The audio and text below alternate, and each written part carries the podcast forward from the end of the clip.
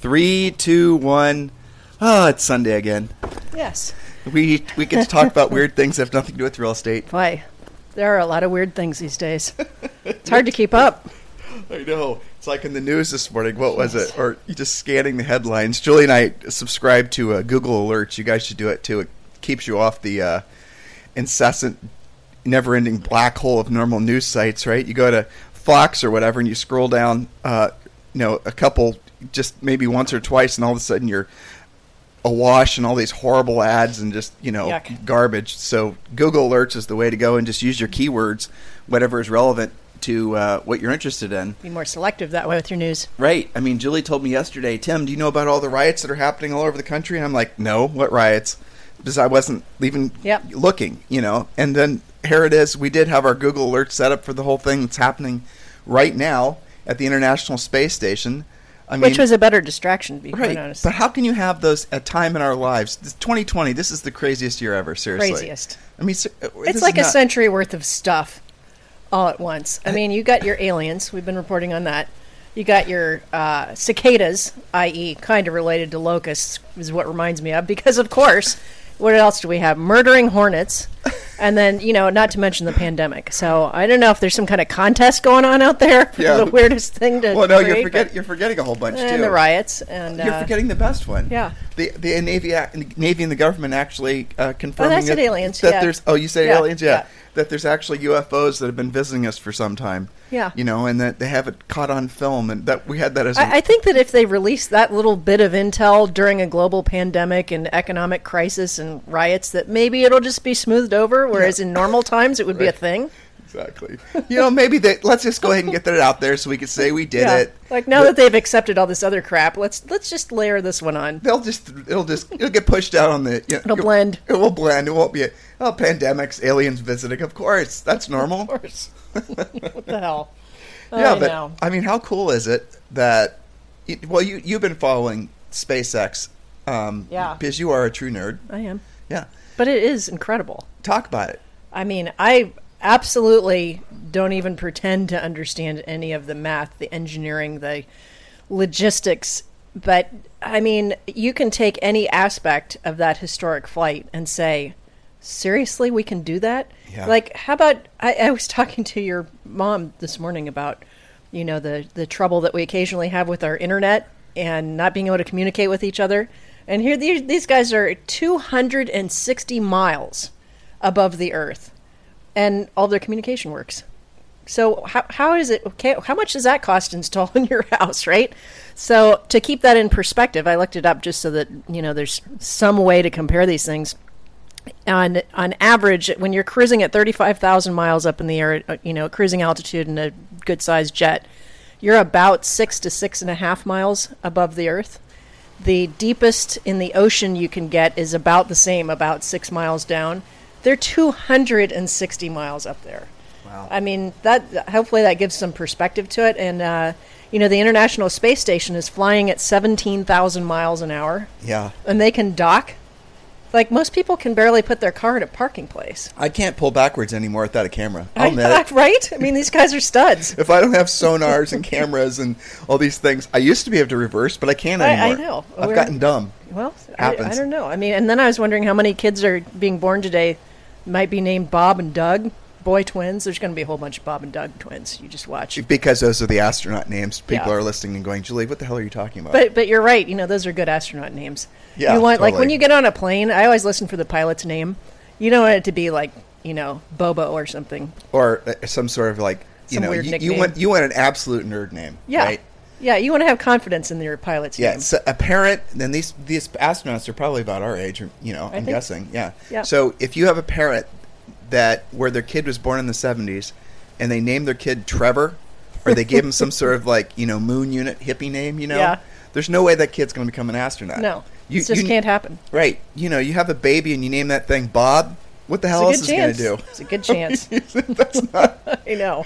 Bob or Doug. Yeah. I mean, good names. They are. good, strong, traditional names, Absolutely, no, nothing weirdo about that. but not real creative names. No, no, just nice and solid. I like it. Julie's name was going to be. Her mom told us they actually were going to name Julie Gigi, Gigi. because it's French, goes with my maiden name. But Yeah. glad we dodged that bullet. Well, Gigi Guthrie would have been it cool. would have been okay. Yeah, I could've lived with that. So now we're we're going to meander back, but um, But as far as the space flight thing, I mean, just incredible. The thing that I liked about it, all, all sorts of things which were incredible. First of all, that, you know, private industry funded by the government as well. You know, this was a good partnership. And to be able to prove that you can do a flight like that into space, and it really was seamless. Like every benchmark that was supposed to happen happened exactly as planned. The astronauts even said on their docking, they said, you know, this is basically what the simulation was like.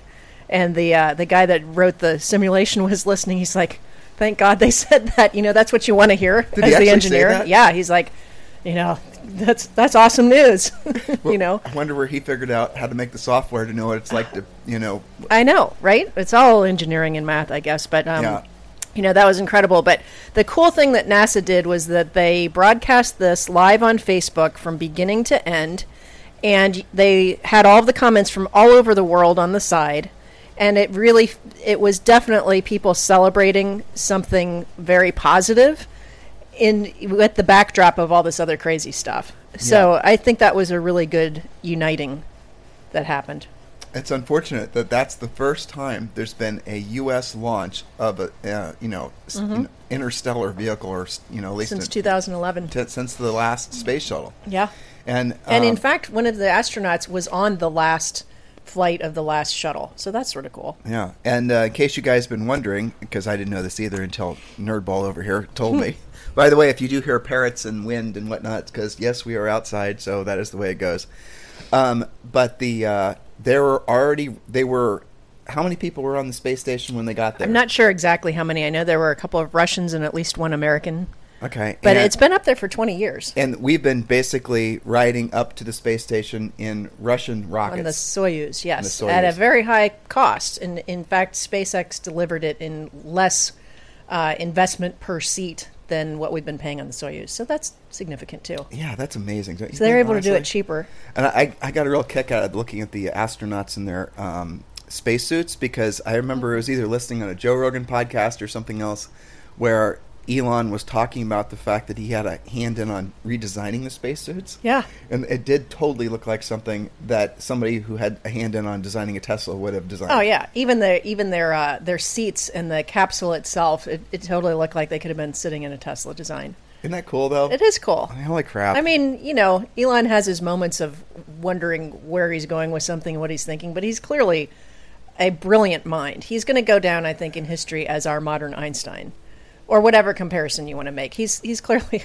a really smart dude. Einstein was more about theoretical physics and ideas and coming Yeah, up with concepts. Elon's Elon- more about implementation. I think. Elon's getting shit done. Yeah, I mean, think about what he manages, what he's created just in his lifetime, Yeah, I know. and he's still fifty-ish, maybe less. I think he's. I think he's Somewhere uh, like late forties. Okay, yeah. So I mean, he's got a long runway to keep on. Maybe he will actually get to Mars. Actually, you know, h- my favorite quote from Elon was, "I want to die on Mars, just not on impact." Isn't that funny?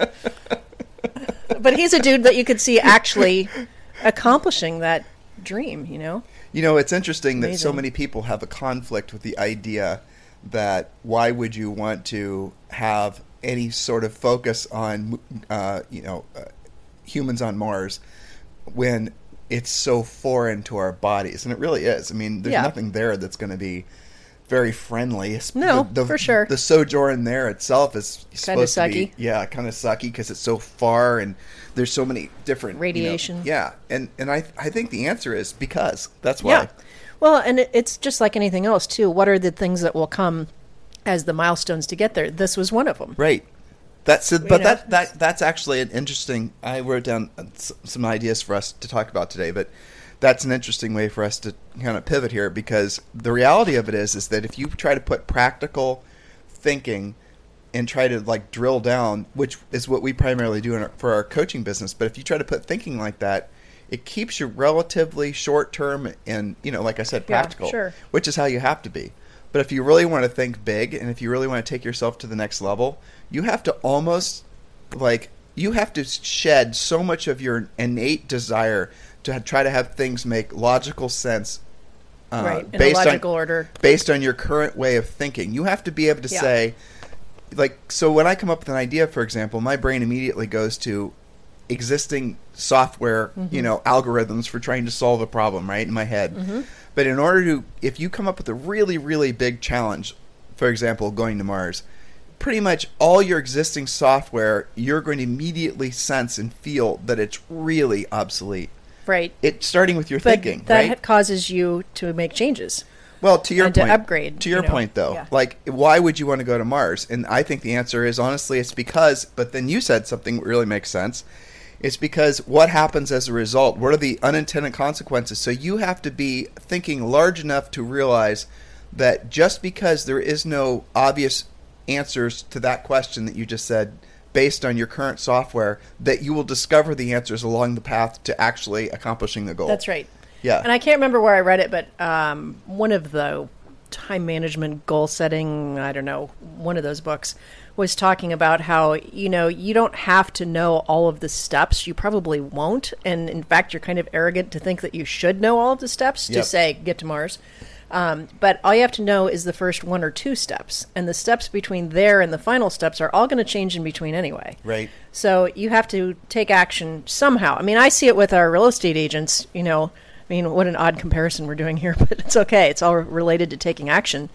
I, you know, the agents who decide that okay, this is the year I'm going to be a listing agent. What are, you know, maybe I've got a list of what I think it's going to take, but I don't know all of the steps. I do know, let's say I need to have a pre listing package. Let's start with that. And then that leads to being able to handle objections better. And that leads to more confidence. And then one step follows the next.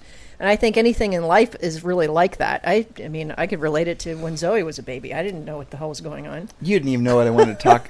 yeah, right. I know that was scary. Yeah. Yeah, let's not think about No, that. too many flashbacks. But anyway, back to our point. We'll never, you and I will never emotionally comprehend No. how we. Yeah. All right, so let's. uh We're going to. I have something interesting to talk about, Okay. and it's perfect with what we were just talking about. Good. So you and I are totally vibing. Mm-hmm. Um, six months left this year, effectively. Really seven, but say June through obviously December. 6 Mm-hmm. months left. The first half of the year has been Well, I think January and February were kind of okay, but then, you know, got a little bit off the rails. Yeah, and you know, it's probably the the pattern of off the rails is probably going to continue. Probably. Seems Uh, to be. right. And so w- one of the things that um, I was just asking myself personally, I mean, this Sunday show is, you know, you and Julie and I are going to just be Julie and I. I was asking myself this morning, and really maybe for the past two weeks, whether or not you and I are thinking big enough. Mm-hmm. And we think pretty big. I mean, it was here's, you know, as we are recording this podcast, Julie and I are sitting in our you know, beach close villa at the Ritz Carlton in Dorado, Puerto Rico. And, you know, there's so many other things that have happened in our lives. But last year, this time, literally, it was May, wasn't it? Or was it April? It was about May. Yeah. Julie and I had seriously, uh, you know, considered and hadn't made the decision yet to actually move here. There are a whole host of reasons why we moved to Dorado. Um, the biggest, the most, the, you know, the one that was the most pressing was Julie's health. Julie, it, we were living in north of Austin, Texas, and Julie had basically developed asthma. She was on three different kinds of inhalers. There was no time of year when she wasn't basically a, you know, a shit Asthmatic show. mess. An asthmatic mess. Some yeah. of my coaching clients will attest to that because I had some cough going on in those calls and Well, our podcast too. and on the podcast. Yeah, I mean, and the the three inhalers that was I finally caved and went to an allergist because Yeah. you know I hadn't had allergies. Well, that's where you got the inhalers from. Yeah, and sh- you know they're like, yeah, you might want to think about moving because the only county in the entire U.S. that has worse pollen, if you're allergic to pollen, as I am, is a county outside of Atlanta. But other than that, like our actual zip code was the worst. Yeah, where we I, li- I remember seeing the pollen puffing through the I air. know. Big yellow Ugh. clouds that were Yeah. almost like opaque. It was intense. gross. But she had developed a really bad uh, pulmonary issue, obviously. And here's the I don't know if you thought about this, Julie, but the coronavirus, people say basically lose Mm-hmm. Yeah. half their lung capacity. When That's she right. originally went and had her had, had that checked, or Mm-hmm. you know, essentially when the pollen was really bad, she had fifty percent lung capacity. Yeah. and she was still going to Orange Theory. Yeah. You know, you know, and you were still running. You were still doing your three miles a day Yeah. You know. So moral of the I story. do feel a lot better here. Of course. There are days when we get that weird Saharan dust, Yeah, considering that we're directly west of Africa. yeah. But uh, other than that, it's, it's pretty good. It is batshit crazy to think a couple nerds from Columbus, Ohio, that know. you know are now living in the Caribbean. Weirdos. Isn't that weird? It is. It is. Anyway, so the doctor said essentially, you guys, you know, and this was a doctor who I would assume wanted to keep Julie's business because Julie would have Well, been a I was going on three, two to three times a week for allergy shots. Mm-hmm. Yeah, she we were said good business. she told Julie that we should move. That's what she said, and there were like the parameters for where we could move based on Julie having a noticeable improvement in her health. Where we could move was in the United States. Julie just told you Atlanta, and the only other place was here in Puerto Rico. No, Atlanta was bad. It was the only Oh, it was the worst worst place. place. Yeah. Okay. But she said something coastal so that you have Wind, breeze. wind, and uh, enough rain to wipe the pollen out. And you know, she gave me a, a good list. But uh, yeah, and I, you know, I really liked Georgetown, Texas. There wasn't anything against that. It's just that this was a catalyst, and you know, I'm glad we did. Yeah, so we moved down here, and you're not on anything now, are you? Very little, like occasional Zyrtec, but It's amazing, yeah, don't you think? yeah. I, I mean, Zoe, I think had a touch of that too, and she's been better. Well, so there's So- other advantages to moving down to Dorado too. We've done a lot of we've done a few podcasts specifically on this topic, but the other one is a huge tax incentive. Now you have to have certain meet certain criteria and all the rest of it, but there's a huge tax reason to move here too.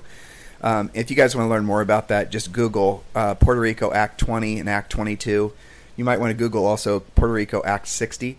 But then there's, you know, honestly, we are ready for a new adventure because we'd realized that in, in, in Texas we had basically uh, we were starting around the bend. We were getting yeah, complacent. ran its course. We were. Yeah. I mean, yeah, that and was you know, I have to say, our neighbors here are pretty amazing too. Yep. It's really nice to be amongst a lot, tons of entrepreneurs and business people, both men and women, and uh, just some of the conversations I've had at Zoe's school, and it's it's a really great environment. It is a great. good choice. It's, it's shockingly amazing, actually. It is. Now, it comes with earthquakes and hurricanes and Yep. other strange things we haven't dealt with before, and generators and solar Yep. water, you know. So, uh, but that's all part of being flexible. Well, but here's you know rounding the getting Yeah. us right back on track though. When you consider the fact that you and I are not, um, we're not afraid of thinking big, Right. right? I mean, when we got married, and we've been married 29 years this year, right? 29. Okay. Mm-hmm. Yep. Now that wasn't that was check. that wasn't each other. We both on our sixth marriage. No, that's a No. joke. I like to say that when we go out with people, and I say that, and Julie like gets that's mad at total me. years, not no. Yeah. That's totally yours.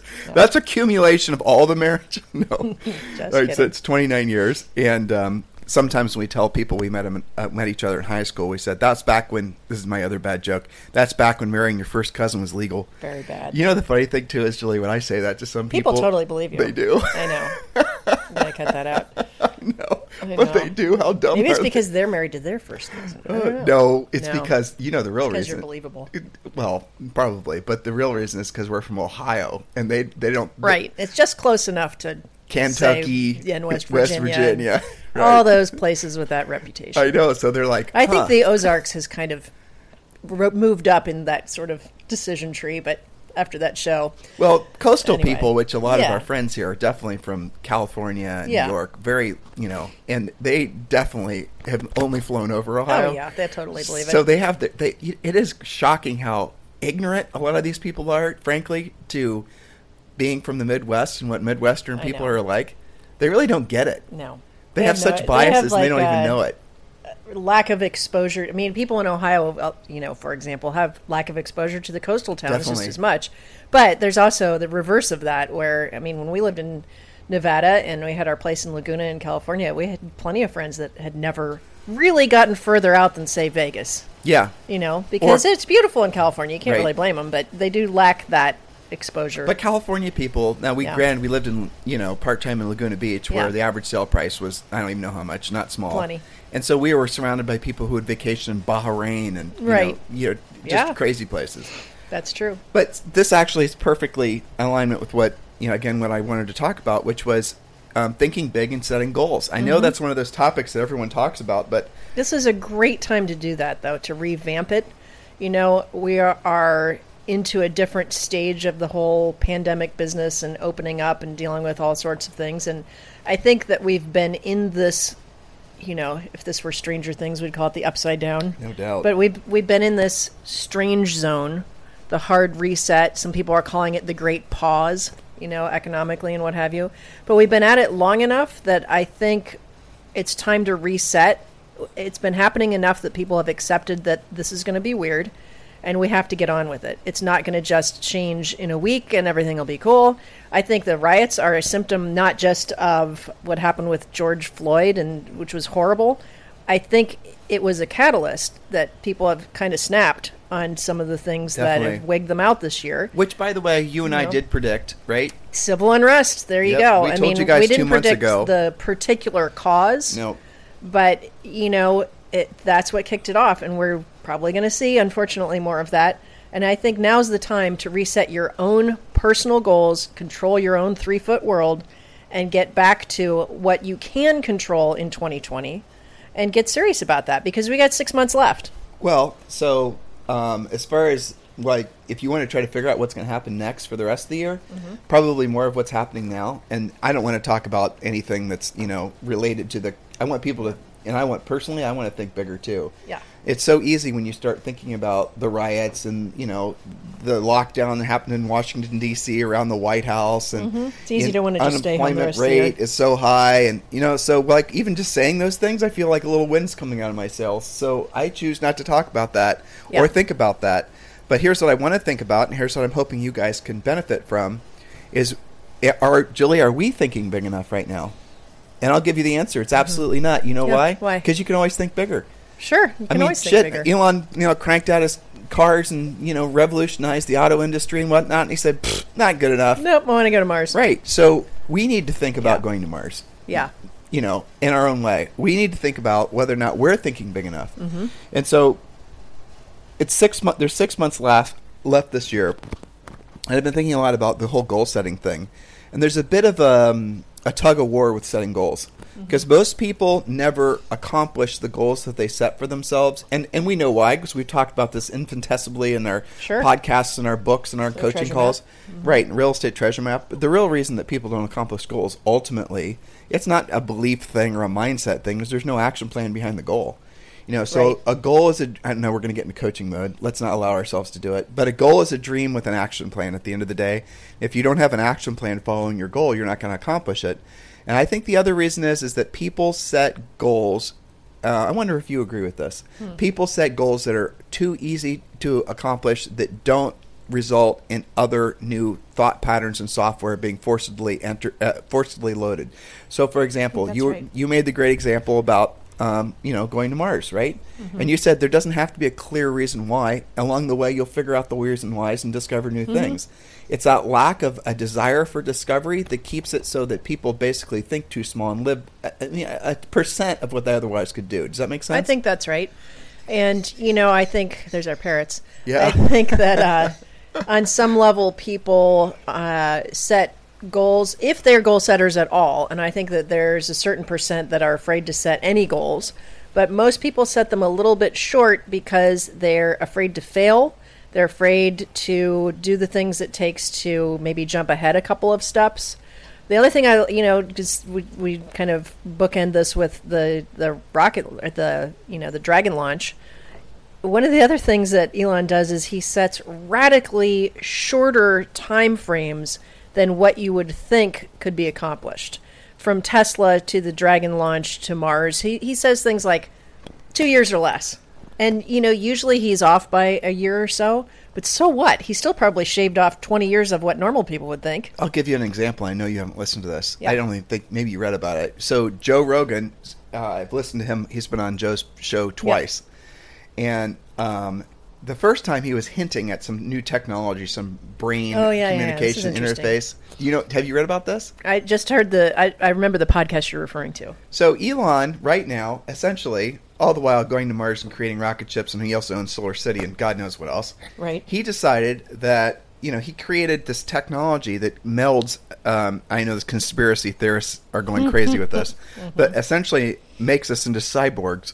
Like He- the, you mean the AI and No, not AI. It's a. St- it's essentially a. Um, what do you mean by cyborg? Okay, right. So paralyzed people, Mm-hmm. um, people that have um, you know neurological issues, from maybe all kinds of different things. He has figured out a technology that can make it so that there is a way to bypass whatever in the human body is neurologically broken and fix it by going directly to the brain through implants.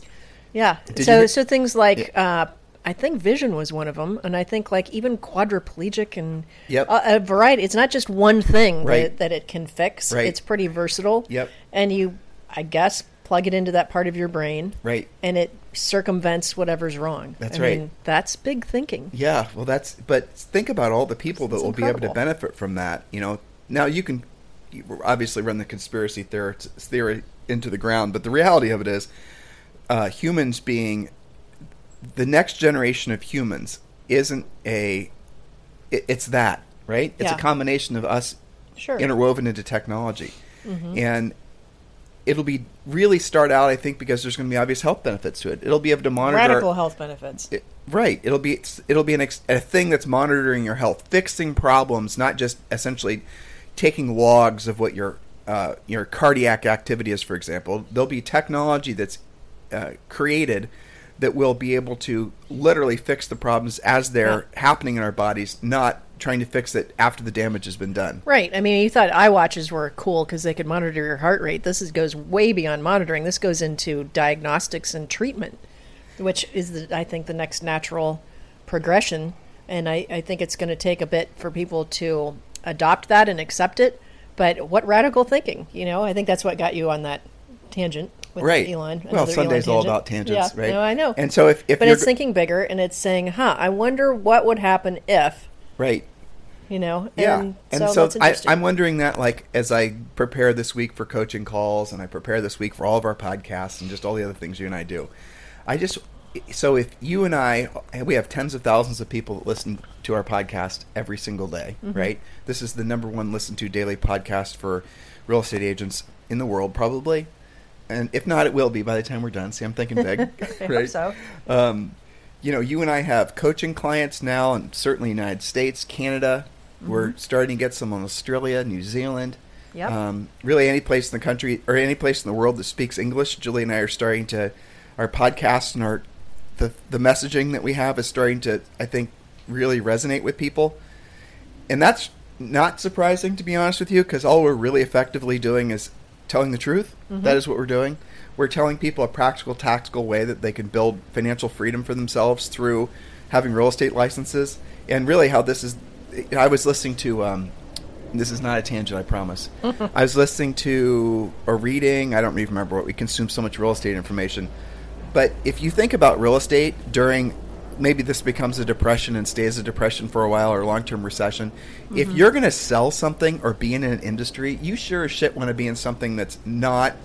Uh, it, that's required that people buy, right? Yeah. I mean, you want to be in doing selling something that everybody needs. If you're Yes, selling something ideally. that people don't need, luxury items, for example, Yeah. um, boats, things like that. I don't necessarily think if I were a salesperson and I was selling stuff like that, that I would feel that financially secure given No. the uncertainty in the global economy. Well, I mean, remember some of the original wealthy Americans got that way because of utilities. Yeah, because people wanted electricity. Well, and, railroads. water. You're talking about industrial Yeah, revolution sure. stuff. But it, so if you if you think about all the ways that all of us are blessed to be in this industry, I'll tell you what. If you are really willing to do the real work of real estate right now, there's never been a better time to be in this industry. No, that's for sure. And I see from my coaching calls mainly, and you know, people that email us from the podcasts and stuff. Um, I see the buyers and sellers who have an actual real need. They're not moving recreationally. They're not moving just to cash out. They have real motivation, okay, which is always the best clients because they're the ones that you know comply with the process. Um, they are much more welcoming now to skilled and caring agents. Not that they weren't before, but there was kind of, I don't know, there was a little bit more leeway, a little bit less responsiveness. If you actually really have to sell your house right now, you are craving somebody saying, here's how we're going to do it. Here's how we're going to comply with the new protocol. Here's where I'm going to put it to get the most exposure. Here's how I'm going to handle your transaction. You have nothing to worry about. Put it in my hands. And you know, for example, people that prospect and you know maybe would have been more struggling. The, the reporting back that I get from our real estate agent community and brokers is they're like, wow, you know, these like just examples of people who say please and thank you and thank you for helping me and you alleviated my stress. Well, there's right now a reprieve from having to have a high level understanding of um, how to solve complex problems for sellers right now because of the mortgage forbearances and because of all Right, the financial true. lifelines that are coming out from the Temporarily, government. anyway. So we're living in this time of It's like a time warp of mortgages. well, it's it's the great pause, right? Yeah. So this is the great pause before the reality sets in to Mm-hmm. the economy and whatnot. And this great pause, I think, will happen through at least the election, because there will be Yeah. no precipitous drop in uh, real estate values or anything else until after the election takes place. And then at that point, a lot of these lifelines are going to be pulled. And I'll give you, for example, there was um, the Senate is talking about giving people uh, a going back to work bonus, where the Democrats want to continue the federally Oh, backed unemployment, right? So the Senate is saying, look, we can't make it so that people can earn more money not working than working because then they're never going to go back to work. Duh. Right? And right, then already have examples of that. Oh yeah, we talked. Let's mm-hmm. we right. talk about this on our podcast mm-hmm. every day. The Sure. unintended consequences of all the bailouts. But the reality of it is, is that there are so many different things that are going to come unraveled towards the end mm-hmm. of this year that there is absolutely no doubt, and I don't think anyone's really come up with a real, um, a decent argument why there isn't going to be a worsening of essentially all No. the economy on a whole. There just is too much unemployment. There's been too many businesses destroyed.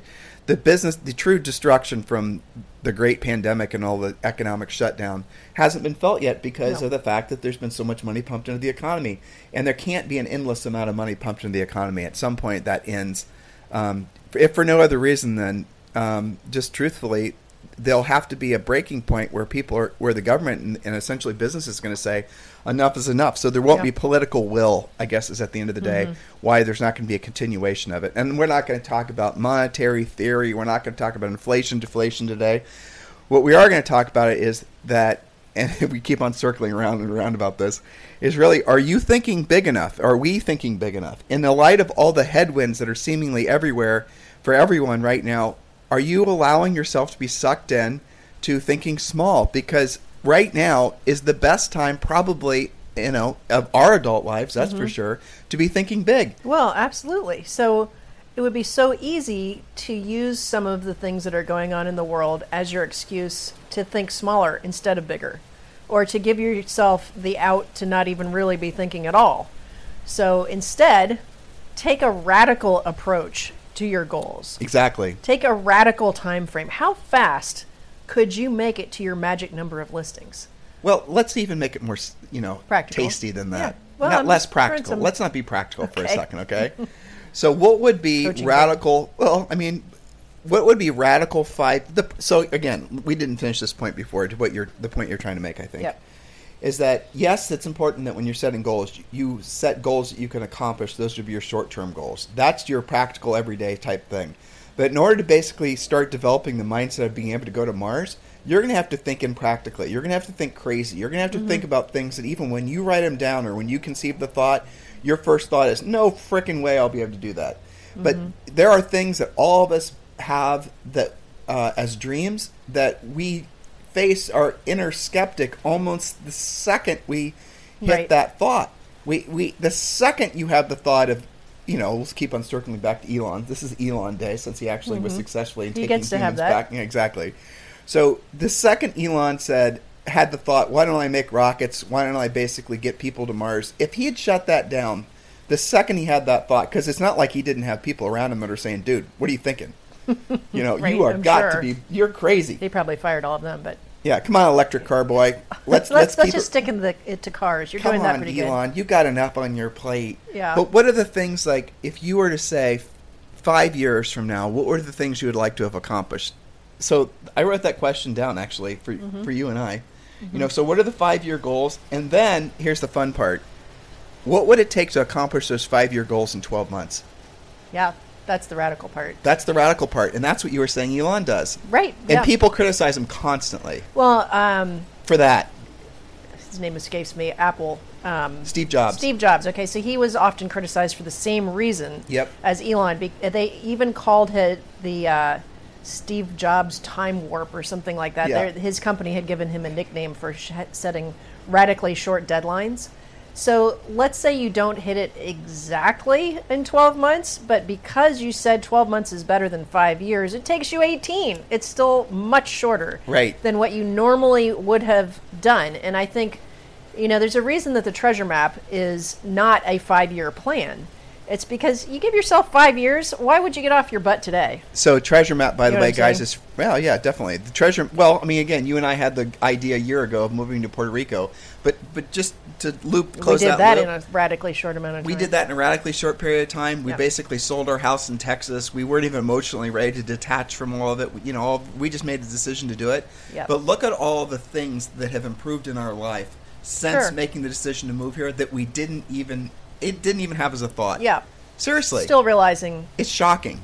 daily. Yeah. Yeah, right. You're still catching up. Oh, we haven't it. even been here a year. I know. You know. I know. Yeah. Crazy. But we're still catching up with it. yeah, I, I'm a big fan of the shorter time frame. Real estate treasure map. Yeah. So we have to do some call to action, Julie. I'm circling my way back to I that. know. Um, Yeah. I think we have like six competing thoughts going on at once, It's but right. we're Sunday. having fun. Sunday. Yeah.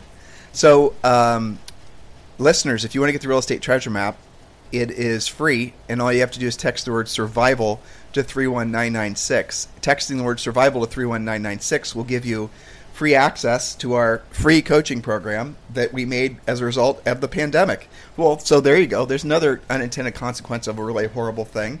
Because of the horrible pandemic, Julie and I decided to make a nationwide, a nationwide coaching program to help all the agents out there. Now, don't be fooled. The coaching program is, um, you know, a mere whisper of what our normal coaching program is, but it does give you essentially all the fundamentals and all the do this now type, you know, immediate uh, action plans that all of you guys need. And it does also entitle you to a daily semi private coaching call, and it is free. All you got to do is text the word survival to 31996. And when you do, we're going to text you back a link.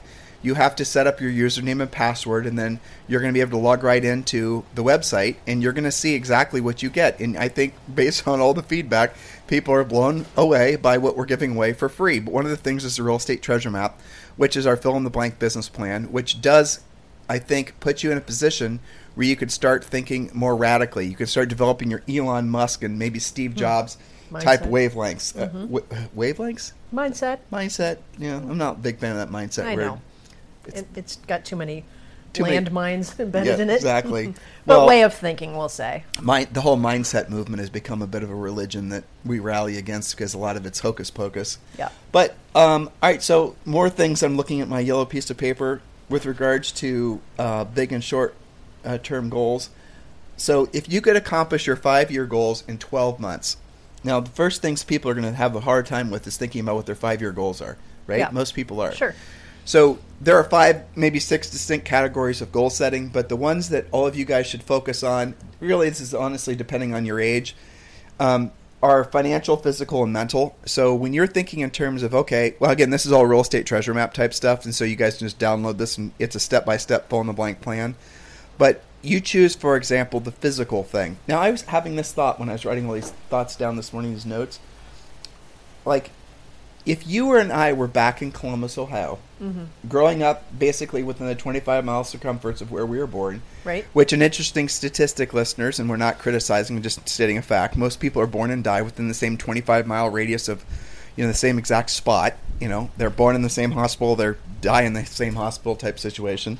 Those are just, you know, an interesting set of facts. And I think, I wonder how far outside of the United States that's true for. I bet you that's a global thing. I think in Europe it's even tighter. Probably. You know, because people have family homes in Italy that have Yep. been in the, around for you know generations. Yep, I think so too. And you have generational households as Yeah. a norm, and you don't have that here. That's probably true. But if we were still living in Columbus, Ohio, and we'd never left, how different would our lives be? And, and again, I'm not criticizing Columbus, mm-hmm. but in Columbus, people did not. Generally speaking, you and I were Well, fish out of water. Just there. your travel mindset is di- like you know you go to Florida, yeah, you don't- or, or you go up the, the, the you know Lake Erie. Lake Erie, right? You have kind of a small radius of what seems like interesting travel, and all those things are interesting, but not you know twenty years in a row necessarily. But yeah, it would be different, and that that's a, a good place to start when you're goal setting. Is you know what are my maybe what are my current what's my current radius of thought and of travel and of exposure. I'll never forget a coaching call when I was starting to do the treasure map years ago, and you know it, it this it is a fill in the blank personalized business plan because you are forced to set goals and time frame and have probably some new thoughts. But I'll never forget I was talking to and it was this was a California agent and she was struggling with goal setting and I said, "Well, one of the things that we have coaching clients do sometimes is go to the magazine section in Barnes and Noble and just pick out like 6 or 8 magazines that you know, you have some level of interest. Maybe one's travel, maybe one's like exercise. And she said, What's Barnes and Noble? Yeah. And I thought, okay, lack of exposure. I need to maybe start at a different actually spot. This, this, you're saying it perfectly, Julie. And but to kind of bring our because you and I are talking about Barnes and Noble, which is Oh, literally not in existence anymore. But people know what it is. And magazines, which actually some people don't even read anymore. Let's call it Zinio on your iPad. we can we can convert. But the point is, you know, try some stuff out. And I, you know, now in coaching, I use meetup.com to expose them, which is not a dating site, skeptics. It is where people go to post their meetings and their you know, you can find anything from a hiking club to a photography club to whatever, but try stuff out. What you're talking about essentially is the fact that your environment and the people that are around you 100% almost control Yeah. the outcome that you're going to experience in life For in sure. more profound ways than you can possibly imagine. Uh, I remember when Julie and I we'd been married uh, I don't know a year or two and we had never really been outside of Columbus Ohio and this was before the internet for all of you guys that I know it makes us sound that it's such a weird thing to say you know I know. but it was before the internet and we had Before cell phones. we had a uh, nautical blue Mark One Miata, yeah. and we drove from Columbus, Ohio, all the way out to uh, Washington State, Seattle. Seattle, yeah, and um, Miata. in the Miata, right? And we did not have any. You know, we it, it was crazy. If you think about having to do that now, Yeah. I don't. e- No way. I don't even think we had phones with us. But I remember the first time That's you and I were out. Um, yeah, I don't think we did either. No, but any- we and we used paper maps. We did. Yeah, we went to a AAA and had them make a what was that, a TripTik. or something? Yeah. Yeah. Isn't that hilarious to think about now? anyway, so Millennials are like, you weren't eaten by wolves. uh, You're okay. no, actually, we were practically eaten by wolves. we were. It was actually locusts in Utah. It was. remember? It Yeah. was. And it, and then we accidentally drove through a bike week in uh, South Dakota without In knowing about it. Sturgis. Yeah, we're like, damn, people love their motorcycles out here. And then finally, we get closer to Sturgis, and and the closer we got, the more motorcycles we saw. And then someone finally told us, "Are y'all going to Bike Week?" It's like, what the hell is Bike Week? I know. Lack of exposure. Well, so that's the main thing. Is We I it, remember though. when you and I got out west, and we started seeing what out, how beautiful out west is. Really, Yeah. Through Montana, we went through Red Lodge. We went through, um, you know, all these beautiful places, the mountains and the ranges, and just the different types of people you run into, and just everything shockingly beautiful. So different than Mm-hmm. where we're from. I And when we're from, there's no topography to speak of. I you go down southern Ohio, that's you know it's beautiful down there. But where Julie and I are from, basically when it was settled, it was all made into farm fields, and essentially that's what it still looks like. Now there's just lots of houses in the farm fields. Um, I'm not overstating that either.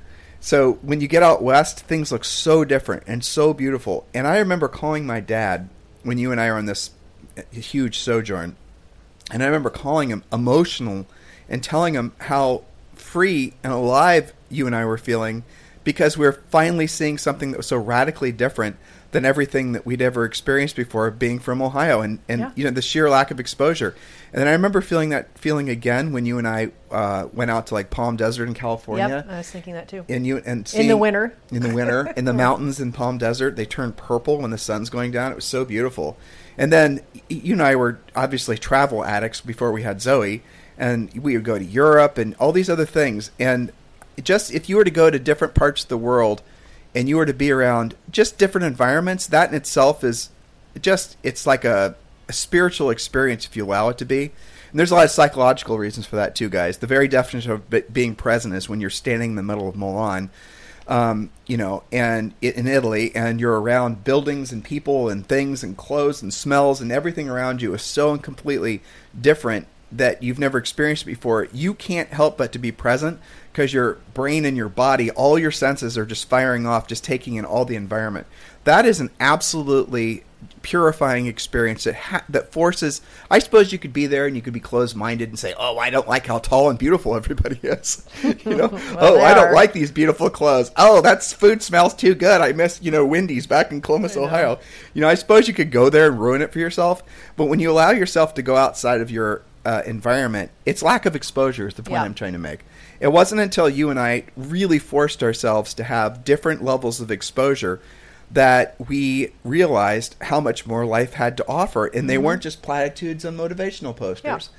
You know, and we were kids when we forced ourselves to experience that. But even before that, Julie, when you and I were in Columbus and we had the car cleaning and detailing Yeah. business, you know, That was we, some we were interesting exposure. we were blessed with a lot of really wealthy, um, you know, Les Wexner, who Well, you know is a billionaire. that's a side point that's really critical. Okay, related to goal setting, part of the treasure map asks there. There's 12 or 14 questions for each that are all the same questions applied to each goal, and one of them is, do you know someone who has done this before? yeah, Okay. And I think part of the issue with wanting to obtain more wealth, more income, I mean, things are better with money. I don't think anybody will argue with that.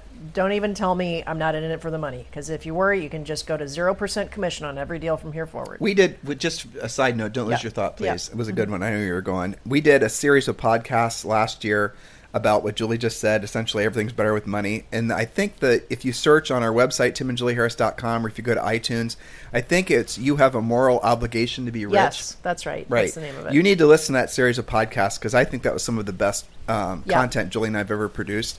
Because you really do have a moral obligation to be rich. You really do, and I mean it in the most well, you can do so sense. much more with it. If you want to use Elon as an example, people Yep. criticize him. He's a billionaire, not a millionaire. Okay, but look what he's able to do. I mean, he's working on ways to make quadriplegics be, walk again. You can't do that if you're broke. So, so this is Elon Day. We Well, I'm d- just officially saying. declared it. But I'll tell you another funny thing, and Yeah. then don't lose your train of thought. Yeah. And so when he sold his portion of PayPal, he was partners with other people. Right. I think he said he got three hundred million dollars, and he said he put like hundred million down on Tesla, hundred million down on SpaceX, and hundred million down on um, Solar City. Mm-hmm. And then he, the, the joke that he said was, and after that, I had to borrow money to pay my rent. And that's true. I mean, that we listened to his. Uh, it was either I can. It, I don't think he wrote it. It was a biography about him where it.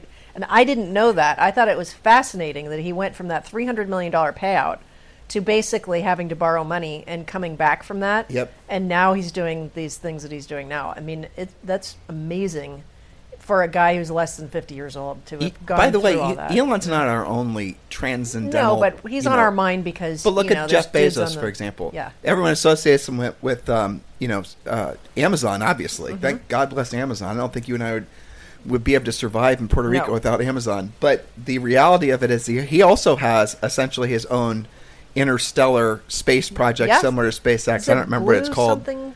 I can't remember. Blue the name of Origin or something. I think that's right. Yeah. And That uh, was also funded partially by NASA. right. Was it? Yep. That's interesting. Mm-hmm. All right. Well, so go back. Do you remember your train of thought? Uh, okay, so in the treasure map, the, where the the overriding topic is thinking bigger and getting back to some goal setting here, some radical goal setting.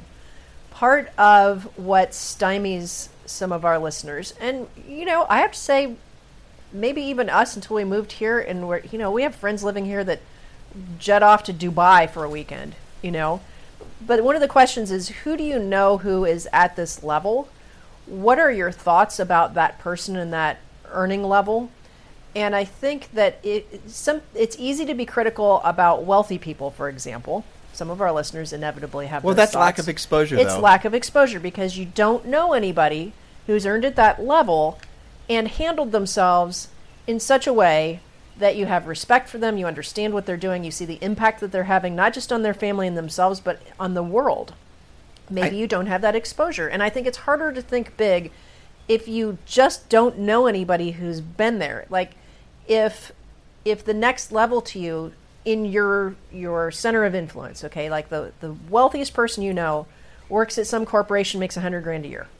I mean, there's there's people that that's that's like the highest level they can think of because that's the highest level they've seen. I think one of the reasons it's confusing to a lot of people is because it's politically correct right now to make a statement Well, that that, too. I- I want to be you know, I want to create this business for you know the sake of the environment or whatever. There's all these inner people are afraid to be honest with themselves that they're almost always operating out of self interest. Yeah. And they're afraid to admit that they want things, and they're afraid to admit that they want to have experiences. They're afraid to like verbally say because they don't want to be criticized or judged Yep. that they want a bigger anything better than what they have. And that's the lack of exposure that I was Yeah. referring to. And when you and I lived in Columbus, Ohio, with the exception of our car cleaning and detailing customers, which Yeah. we were very blessed to have so many that gave a shit Sure. about us, and then some of them took us under their arm, and were our um, accidental, you know, mentors to us in our True. formidable years.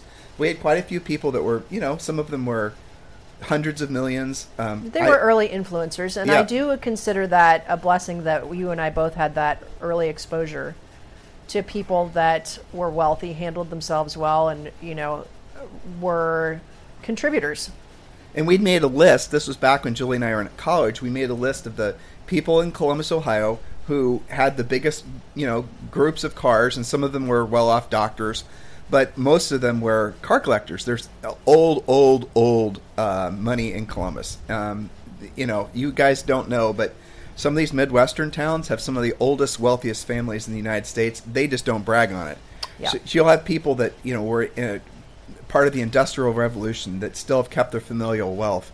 There's beautiful old mansions in an area called Bexley, uh, Ohio, that we used to have customers there. There was this one family named the Wasserstroms, and when we were working for them, they always had like five or six Mercedes, and most of them weren't new; they were older.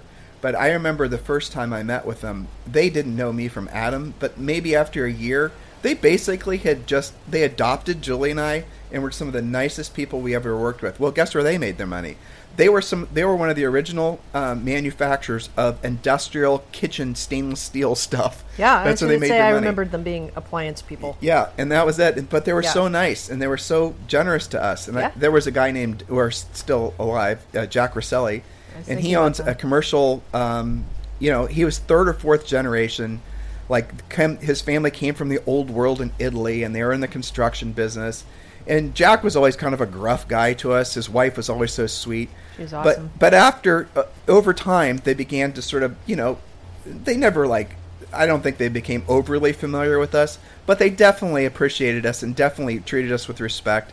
And try, they showed us basically those people and a whole bunch of others completely and totally proved that our preconceived notions of the software we were carrying around with regards to, to uh, rich people was complete and utter bullshit. Well, they would invite us to their parties. They would. We went. We went I to still their, have a scar on my foot right here from Muffy, the dog that we dog sat Yeah, when yeah. they traveled.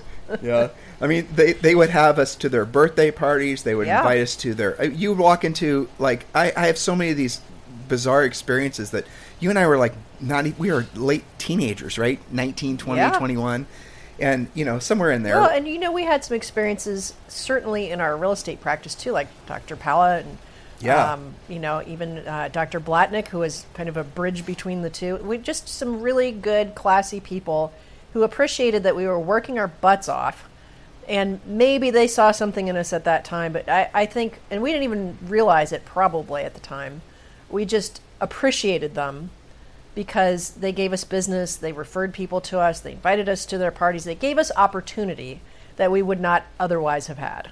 they did. They liked the fact that was awesome. They liked the fact that we were scrappers. I think at the end of yeah. the day, And I you know, you and I see that in other people too. you can, you can't smell it on You somebody. absolutely can. Yeah. You can. Like I when we first moved here, you know, Miguel, our property manager, that Yep. guy hustles, man. It's amazing. But Julie, this this But you goes do notice it. this goes back to the lack of exposure, right? Yes. So if you have a preconceived notion that rich people are evil, which is uh, ingrained in a lot of us at a very young age, involuntarily, Yeah, you might even not notice, you might not acknowledge that that's your underlying thought, but if somebody puts you on the spot, it would come out. and then you reinforce that by never having exposure to rich people. Well, guess what, listeners? You're listening to a couple of rich people. Are we assholes? I have an interesting uh, demonstration of that.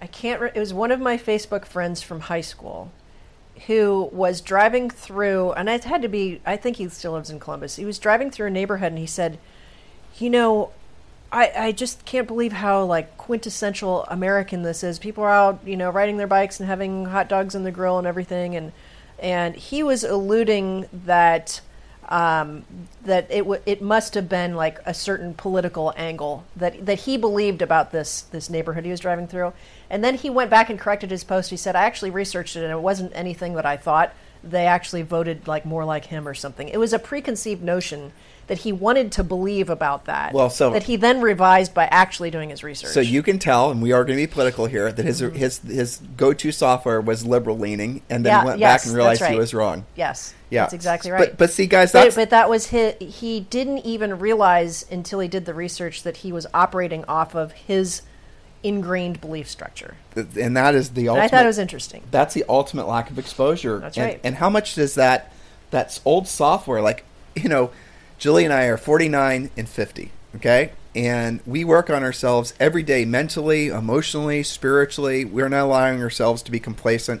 Probably because of our pack, you know, it's not anything that makes any. If Julie and I were still in Columbus, Ohio, my point is, is that we would probably look, live, we would, uh, like our environment. We would. Sure, we'd be. We'd both does. be heavier, Yeah. probably be wrinklier, right? We wouldn't be as wealthy as Those we are. chocolate and peanut butter Buckeyes are awfully Oh, good. dude, you kidding me? And how many different incredible places can you go in Columbus for pizza? Give me a freaking break. Every corner. I mean, I weighed more. You weighed more Sure. when you lived there because there was lack of exposure. And the thing is, is you just start to you start to get older faster because Yeah. of lack of exposure. Now, can you live in an environment like that and not be like that and not suffer from lack of exposure? Of course, but it's a hell of a lot harder. But Well, I'll tell do you, have to work harder. you do. Yeah. But if you put yourself now, am I telling all of you guys to get up and move? Maybe, yeah, maybe that's the move. Honestly, pun intended. But really, you can get exposure just from being exposed to people that think bigger and bolder. You have to look for it. I think is the the the point we're trying to make is you have to make the effort. It's not going to happen to you. People who are like who you want to become are not going to come looking for you. No. you have to look for them. They're out doing their thing. They're the way they are because they are being um, proactive. You're going to have to go out there and find them. And e- even here, you know, I have to make myself find like, you know, even a, a book club, which I wanted to try out. I have to be like, all right, let, let's get out and do some stuff and find some things. And when we're out of lockdown, I'd like to go to that bioluminescent Yeah. lagoon on the other side of the island. And, you know, you, but you have to write it down, put it into action and say, you know what, I'm going to do this on this date or by this date.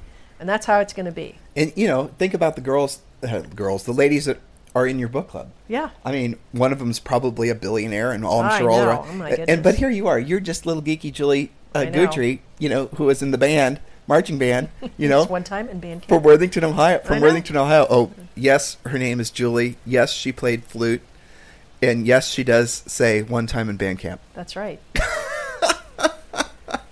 I can still be that person, but also have this exposure to. I mean, you're right. At least one of the ladies there is a probably billionaire, if not multi multi millionaire, and a lot of the other. I think there's 12 of them. Every single one of them either has their own business that has it together with their spouse, has family business, you know, and they're all very diverse. And I find it fascinating how they think and what they're interested in, and it's just really awesome. One of the things that you don't hear or even feel when you're around um, successful people, and we're going to uh, benchmark the word successful around monetarily successful. Okay, just let's keep this real. Is uh, are limiting beliefs. Yeah. I, you don't. You have to almost. You'll be surprised when you hear somebody um, who's financially successful ever say anything that would indicate that they're suffering from a lack of belief of what they're capable of. That's true. Yeah. Which but you experience that constantly with people that are not financially successful. Yeah, I think it it's confidence and some of, a lot of that comes from experience. You know, with regards to our coaching clients, we talk to them a lot about, you know, just go on the appointments. It's okay to fail sometimes. You got to earn while you learn. Don't not take action because you're busy studying it to the ends of the earth. You got to get out there and take that risk. One of the things that we do with our newer, we've got a new agent action plan as well, and that is a rapid, uh, I call it um, backfilling their lack of experience, right? Because they have an, an experience deficit. When you first get your license in real estate, you are probably only going to show properties in your zip code that you grew up in, where your first open house was, in the price range you're comfortable in.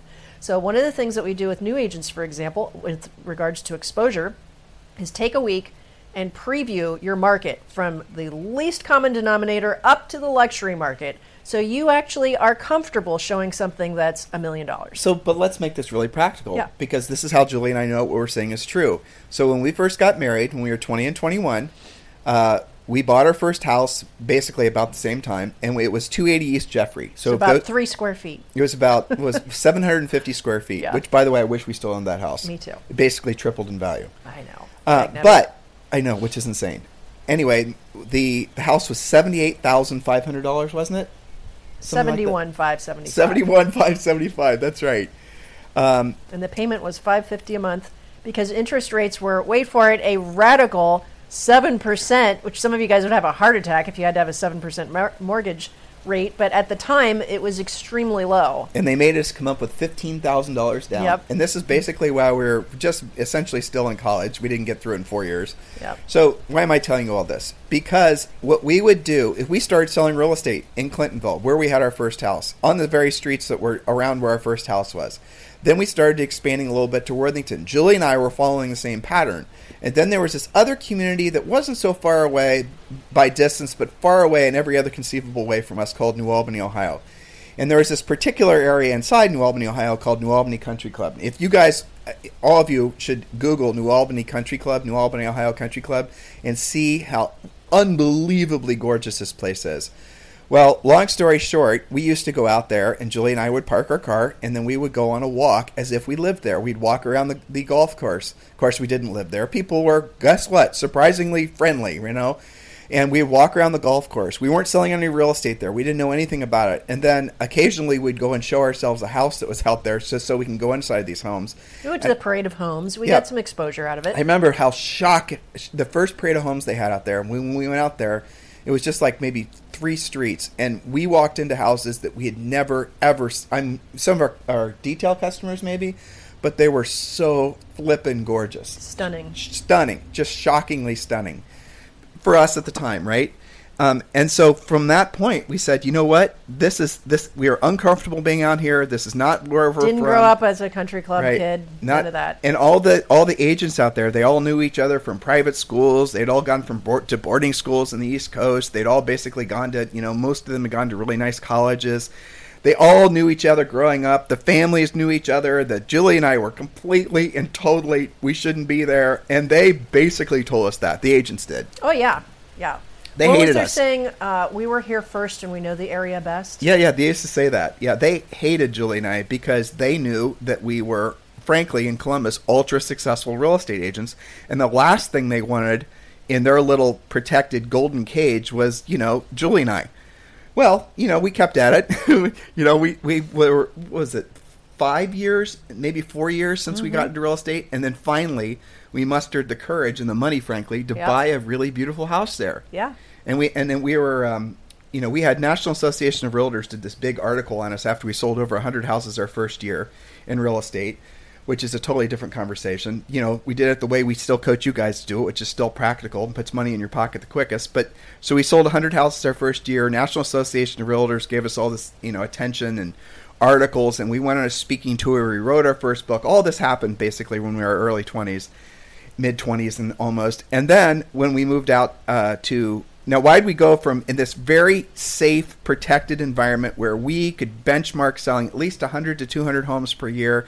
We knew it like the back of our hands. People knew us. We had centers of influence. We had past clients. We knew exactly what to do how to do it. We had a support structure around us. Julie we knew it backwards and forwards. We knew every alley every street. We knew every business owner. Yeah we still do because we have droves Rentals. of rental properties there.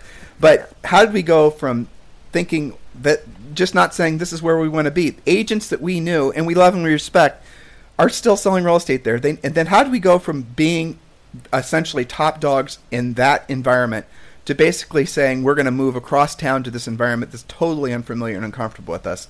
What caused us to do that was because we wanted something better and bigger, and we realized that we were frankly becoming complacent and bored in the market we were in.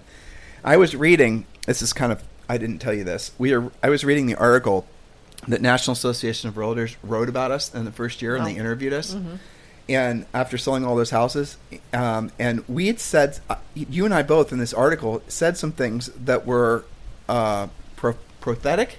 prophetic yeah Prophetic, wrong. F, not Close T enough. Yeah, and um, we're talking about the fact that you and I thought that the business that we'd created that we'd want to it you know iterate it within a certain amount of time. Like I guess we were trying to smart sound like we were a lot smarter than we were, Mm-hmm. but you know what? We did it. I think you're talking about how we didn't want to be in real estate forever or something yeah, like that. we, yeah, I we didn't want to be in real estate forever. Yeah. We had decided that that wasn't something we wanted to do forever because I don't know why. But I think at the time, I don't think It that was the we same reason knew- Elon says he wants to go to Mars. That's it. I don't think that we knew that what we did want to do was coaching it. I mean, podcasting hadn't even been invented for years, and No. so what ended up was not exactly what our thought was, but the the thought was the catalyst to take action. And I think that that's the thing to embrace is that you don't have to have all of the answers. You don't even have to have all the questions. You just have to continually be moving forward, and then you'll discover the right path. And I think where you get screwed in life is where you get to a point where everyone starts saying you're successful, where you start feeling like you're successful, where you start allowing complacency to creep in. You know, I, for example, let's just I'm going to talk about something sort of personal.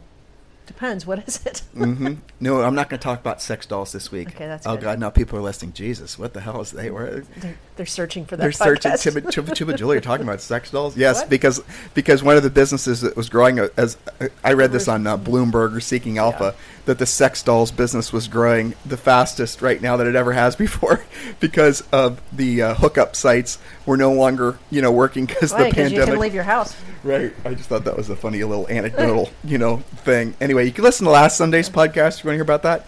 But um, like you have, and I, I. So here's what I think. I have an obligation to you to look good, right? I have an obligation to you to um, look as physically and mentally attractive as I possibly can because that's the commitment I made Yes. to you when we got married. As And- I to you. That was Right. like the deal we made. but I think a lot of people, it was part of the deal, right? Part it's part of your marital vows, right? Yeah. And I think what happens, a lot of people, and you can comment on this more than me, I think, Hmm. because this mostly is. I, I I mean, why do uh, why do women or why do men, why do married couples get to the point where they start to not concern themselves with how they look towards each other physically? They get to a point. I mean, uh, I don't know. let have- me just let me yeah. add a little bit more anecdotal ahead. information Sure. because when we were growing up, people our age definitely got Yeah. crusty. Well, that's true. And I think that, like many things in life, it's a gradual degradation that becomes acceptable without you even knowing it because of environment. because of environment, but also because of your own uh, mental tolerance and how you're thinking about things. And it, it, applies to pretty much everything. I mean, um, as you get older, you have to work on your brain more. And it's easy to say, oh, you know, I've, I've always thought by the time I got to be 50 that, you know, it's all downhill from here. You know, we, people say stuff like that. And it's the same with gaining weight, eating crappy food, um, being complacent in your business, deciding that, you know, this is as much as you're ever going to be able to save. And you know what? I'm so close to being able to get Social Security, it doesn't matter anyway. I mean, you hear all of these things, and I think that people would not necessarily outwardly say that, that that's how they're thinking, but that's how they're acting. because they're benchmarking themselves against familiar behavior that Sure. came from essentially their parents. So so let's this is where I was going Or even this. their best friends, or, you know, whoever their sphere is. But if you're living if you and I were still living in Columbus, Ohio, and it sounds like we're picking on Columbus, we're not. Mm-hmm. Seriously. But if we're well it does though. Or anywhere, right? And everyone like Normal you- town USA. Normal Town USA, and everyone essentially, w- without realizing it, we're following the same um, behavioral patterns.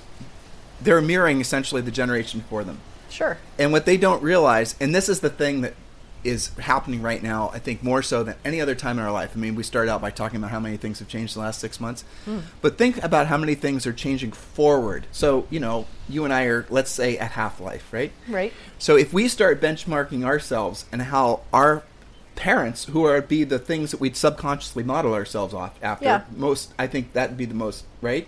Probably. I mean, my dad died when he was how old was he? 70, 74. 74. Um, you know, my other grandparents, some of the ladies lived over 100, the men lived in mostly their 80s, and all of this. And, uh, you know, I remember, you know, you guys, will, listeners, you'll remember this too, when I went to visit my great grandparents and my grandparents and all that. I remember at our age, when they were our age, I remember how they, you can look at pictures, how they looked and how they behaved and all of that. Yeah. And it's because they were modeling themselves after the generation that came before them. Our parents were modeling themselves without knowing it Yeah. on their parents. And so if you were in a, in a world where you had lack of exposure and you were without knowing it, the software that was loaded into your brain without knowing it was that software that you had Sure. gotten from your parents that they got from their grandparents. Da, da, da. So that's one of the reasons when you start, you stop learning, Yeah. you stop caring Well- without knowing it. I think consciously because you think it's normal. Sure. I think that there's uh, a gradual pairing of your memories and your influence too. You know, I think there's good influences, obviously, but um, you know, and I I think that you and I were blessed too in a lot of ways. We're talking about our own experience, but you know, our parents were always married. We didn't go through a bunch Oh, of divorces. We didn't have alcoholism in our families. We didn't have chain smoking in our families. We were really blessed that way, and I think that people who have I mean, we're talking about lack of exposure, talking about there's a whole other level that we don't always appreciate, except maybe through some of our coaching clients.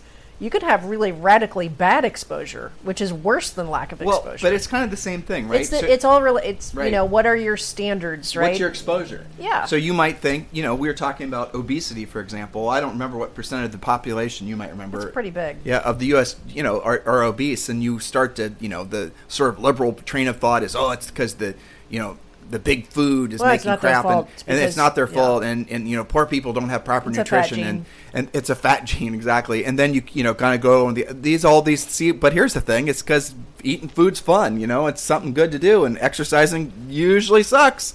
Usually. And, and you know, if, so if you're in around, if you're around a bunch of people that basically would rather spend their uh, free time, as it were, you know, hanging out and watching football and eating and Chips doing the and rest of it, you're that all the people around you as they gradually physically, you know, morph into something a larger version of themselves over time, over gener- generation. Da, da, da, if that's your exposure and that's what you're constantly reinforcing your exposure around, you prematurely age.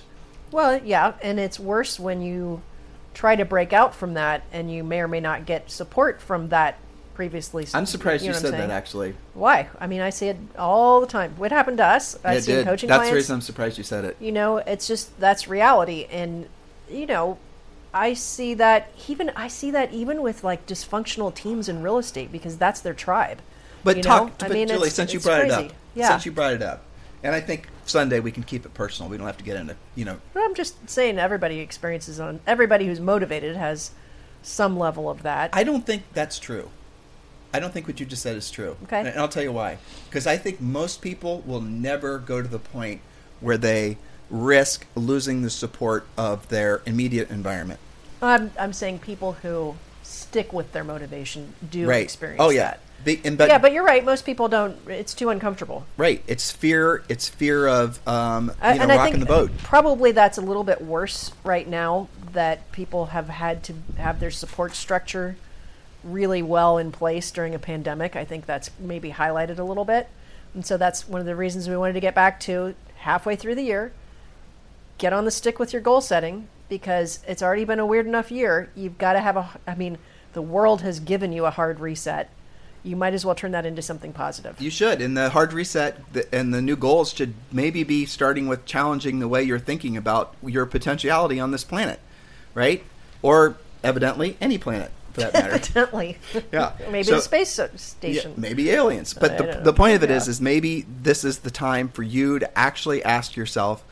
Um, and Julie and I are gonna, you know, this is what we're gonna. We are drilling down, and we're. This is the start of a conversation I'm gonna have with Julie after Yeah. this as to whether or not we're thinking too small and where could we think bigger. Um, you know, where are we holding ourselves back? We have similar conversations that every single day, but I, yeah, we were sort of waiting for the dust to settle to try to make, you know, trying to figure out what the new world was going to look like. We still don't have a clear vision of it. The new normal is definitely abnormal, but we're not going to wait around to figure out what's next because this is a perfect time to hit hard reset. Even if you love everything about your life, start out and everything's perfect, everything's never been better. Start out by saying to yourself, you know what? how am I thinking too small? Because whatever's perfect about your life now is where you're probably going to be really complacent and regretful for having leveled off in that particular area. You know, maybe only two or three years from now, because you're going to miss the amazing growth opportunities Yeah. that all these things. So this pandemic, guys, and what you're seeing and what you're feeling, all the change, the change is not going is going to net in something that's going to be a thousand times better than what was. How do I know that? Because it's always been that way. Whenever there's been any big radical shift that caused people to panic and worry their, about their relevance, and you know, it doesn't matter. It, could just be the horrible black plague in Europe and people have to da da da da. But whatever came after that, what came after the black? What came after the plague? The Renaissance. The Renaissance, exactly. So what we're probably going to be entering into um, is a Renaissance of sorts. I think that's definitely true. yeah, and so you guys. So what's the Renaissance? Some of these guys don't know. Well, I mean, that's Lack of exposure. They don't know what the Renaissance is. So just tell them. I don't have the exact dates, but it was after the plague. Actually, there were people also don't know there were three or four rounds of the plague. right. So, and we all got through that. All of your ancestors and relatives got through that one. They were that's- still that's making you're here. babies. They were locked up trying to That's avoid the damn rats, fleas, and Oh they my were because right? that's where the plague got passed along. In case you guys didn't know that. Well, so after um, you know the Dark Ages, when Mm-hmm. there wasn't that's called the Dark Ages because not a lot of um, you know Any- intellectual improvements or art or science or any of the benchmarks were just not happening. It was the Dark Ages, and there was plague and there was famine and you know like half of Europe was wiped out. But after that is when like all of the not all of but a, a great amount of new art and techniques and even you know scientific findings all of that sort of happened after that with a great awakening sometimes people call a that version of frugality fatigue. Yeah like they'd had it so let's let's invent some stuff and you know maybe i don't know maybe we'll look back at this spacex launch as the beginning of something i think that we definitely have a digital revolution that was forced upon everyone Well, that's been in place for a long time, but, but, but the you're talking about now. forcing people Right. to you know maybe like the the implant that fixes stuff in your body maybe that's part of it and maybe people embrace that and there's all kinds of new things that happen so i believe that that will occur It feels like that. That's that's It what I want to. feel like that. But that's what I want to believe. i would whether- like us to be on the precipice of that Well, so maybe for, we're early on for it, us but- personally, yeah. and for those who care to you know keep us part of their lives every day through our podcast and our coaching, that's the path that we're going.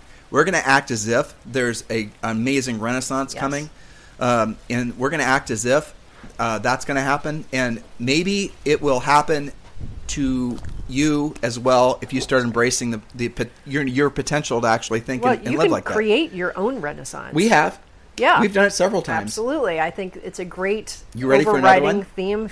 Boys, oh, ready for another one. There you go. Um, yeah, but you can have your own personal renaissance. Use the treasure map, figure out what that would mean, and think bigger. You know? Like I'll tell you what, just make Yeah. it this since we're going to round the bend is since you said you're always ready for a great renaissance. I think you and I should have um, a home in certainly in Miami. I think we should have a home out someplace in uh, Big Sur or Carmel Carmel by the Sea. Yep. I think we should have a place in probably Paris because your relatives are French, and I think we should be in you know Julie's. We hinted at it earlier. Julie's father's side of the family, or they come from a very long line of very famous French people, and I, I mean other places too, Yeah, right? sure. I mean in the Golden Triangle, where the, the supercar triangle over in Modena, Italy. I mean, know. how how cool would it be ever well, wake why up not? and You know, like hear the are you waiting swan song of a beautiful V12 Lamborghini blasting down the countryside? I'd love your that. version. yeah. Yeah, No, but exactly. you're right. You're right. And you know, I I think that part of that I'm inspired also to give Zoe different um, exposures and I mean we had a okay so we went to Mexico when we were in high school that that's a little bit of something W- with Julie's mom's Spanish class, not Yeah. by ourselves. no would definitely wouldn't do that by ourselves um, but you know I'm inspired to give her those experiences as well I'm I'm reading um, I can't remember the name of the book now it's uh, Lady in Waiting and it's about um, Anne Glenconner, I believe is her name. She she was kind of uh, attached to the royal family, but not royal. And she was talking about all of the experiences she had as a kid. Uh, Now she was a privileged kid; she could travel around to all kinds of different castles. But it, it makes me think about being six years old and having just radically cool exposure. I have another proposal for you. Yeah. When the gym finally opens up again, yeah. I think we should hire Bella. And Bella, guys, Oh his legs are like tree trunks. This guy's like a little. I mean, I, I hope he didn't hear me call him little, but he's short. You he- will pay for he- that. he's shorter than me, and I'm not tall. But where is he from again? Uh, Bulgaria or something. Yeah, he sounds. He just sounds scary. He does, and, but he's super nice, a great guy, Yeah. but just ridiculous. Yeah. And he's our age too. And you he would- knows yeah. how to work out like nobody's. So I you will we- do more reps. You will use more weight. You will suffer. Yeah. but yeah, we can hire him. I think we should hire him, and to. I think we should start seeing him probably three days a week. And I Sure. think you and I, you and I are in I'm good game. shape, but I think you and I should basically set a goal of, of being in pinnacle shape. Sure. Like ridiculous. Yeah. Okay. And as far as financial goals, We will suffer we, have talked about financial goals all the time, so we know what Yeah. those are. Yeah. So I think we Yeah. should start thinking bigger. Well, like, you know, we have to set the example. because it would be too easy for us at this point for you and I just to level off because you know we're living our kind of dream iterations of ourselves. Would Doesn't you have, suck. Would you have guessed that? You know, No, no. I wouldn't even have guessed back in May of last year until we did. I know. I I feel the ocean breeze, breeze coming off the. You know, it's unbelievable living here, and we we have, we feel so blessed. Parrots in the backyard. yeah, Pretty awesome. And iguanas that are like five feet long. You know what's cool about Puerto Rico? I was telling you this last night when we were at the beach. The ocean, at least where we are in the north central edge of the island, the ocean generally does not try to kill you. You know, we don't have like ginormous. There are areas of the island that are known for surfing, but you know, like you can swim out a good 300 feet and and not be sucked Here. out to sea. Here, if you go over to Palmas, sure, they're they're more Right. serious, but the water's warm. Right. You can swim all year. It's pretty amazing. Yeah, yeah, we could tell you guys some stories of things we've seen. Just wouldn't believe it. It's so beautiful here. Well, they have manatees over in Palmas. Yeah. And here, there's a. This is part of. Uh, was it blue whales migration? Yeah. And People, a few of our neighbors have seen them off the coast. a true story. Um, now we heard this second hand, but here's how the story goes: a guy that lives here was flying in on his private jet from God knows where, probably Mm-hmm. Miami, and he's flying over the ocean, and he looks out his window. He's not flying himself; he's flown, right? He looks out the window and he sees a mother whale uh, giving birth into the ocean because the water here is clear. And so he told his jet pilot to circle back around so he could see it again. They didn't go too low to scare the whale, obviously, but he literally was able, from his Amazing. private jet window, to watch a whale being born. That's kind of cool. That's awesome. It is awesome. Yeah. Should we hate on him because he has a private jet? No, I don't think so. Isn't that crazy? it is crazy. How people are, some well, people I mean, are thinking. that, that's a th- that's a mindset check, right? So when you hear a story like that, do you say, "Well, that's just because you know you can only have those experiences if you're super wi- rich or whatever your ju- your initial judginess is," or do you go, "Well, that's pretty awesome. I'd like to have that experience," and then go online, Google what private jets cost. and figure that shit out. Yeah, because guess what, guys? A private jet, depending on how old it is, is not that expensive. You can get a private jet for the cost of what most of you guys are living in as far as a house. And you can, you know, the, research it. I have. Or at I- the very least, stop searching on kayak for fifty dollar tickets, where you sit in the back of the plane next to the bathroom and are miserable the whole oh God. time. We I used- mean, come on, people. we used to do that, though. Yeah, but not forever. No, because. I mean, I think that there's value in understanding how much that does suck, so Sure. that you can set goals. Dude, we had a car cleaning You know? detailing business. I mean, there was a lot of that that sucked. Yes, it did. Yeah. But you know, you knew that. And so that I mean, we've had that talk about, you know, there's a reason that there are low wage jobs is so that you go have that job and you go, well, this kind of sucks. Maybe I don't want to do it forever. Totally. Maybe it's kind of crappy to be $10 away from not being able to make my rent. What can I do to maybe upgrade some things? That's right. And it's okay if that's, you know, some of our listeners are working that crappy part time job and in real estate. So set the goal to lose the crappy part time job because you figure out how to be a listing agent. That's right. It And is better. Are we? So you know, I always wonder, Julie, because people accuse us of having some je ne sais quoi or have having some spark or having, you know, we. I've had. pe- I don't like that when people introduce us that way or talk about us Yeah. that way because I think it is um, not true. Truthfully, I don't think it's true. You and I were not great students. You know, you were better than me, right? Uh, we were not uh, Mm-hmm. I great. think that we have each other as a strength. Yeah, for sure. that, you know, that's But- part of it. But we are great But- scholars. But what? So what Yeah. was? If you had to go back in time to when we met in high school, when we uh, there were there are books that we were exposed to before we were exposed to people. You know, Napoleon Hill's Think and Grow Rich. Yep. You know, uh, and then Don't being sweat ex- the small stuff. well, that came later. But Jack Russelli yeah, gave from Jack. Russelli. But y if Um, you look at all these other types of things that kind of enter into our lives, I still don't think I, I think at the end of the day, the one thing that made us where we are today was that we were, without even knowing the words, very cautious of allowing ourselves to be complacent for too long. Yes. And and without actually knowing it, we intuitively knew that that would lead to a diminished life. Yes, I think that was it. that's true. Right. And and did we learn that anywhere? We didn't learn it from our parents. No, but I think it was a combination of Exposure. giving ourselves exposure. And you know, if you take our out west trip in the Miata, for example, I know.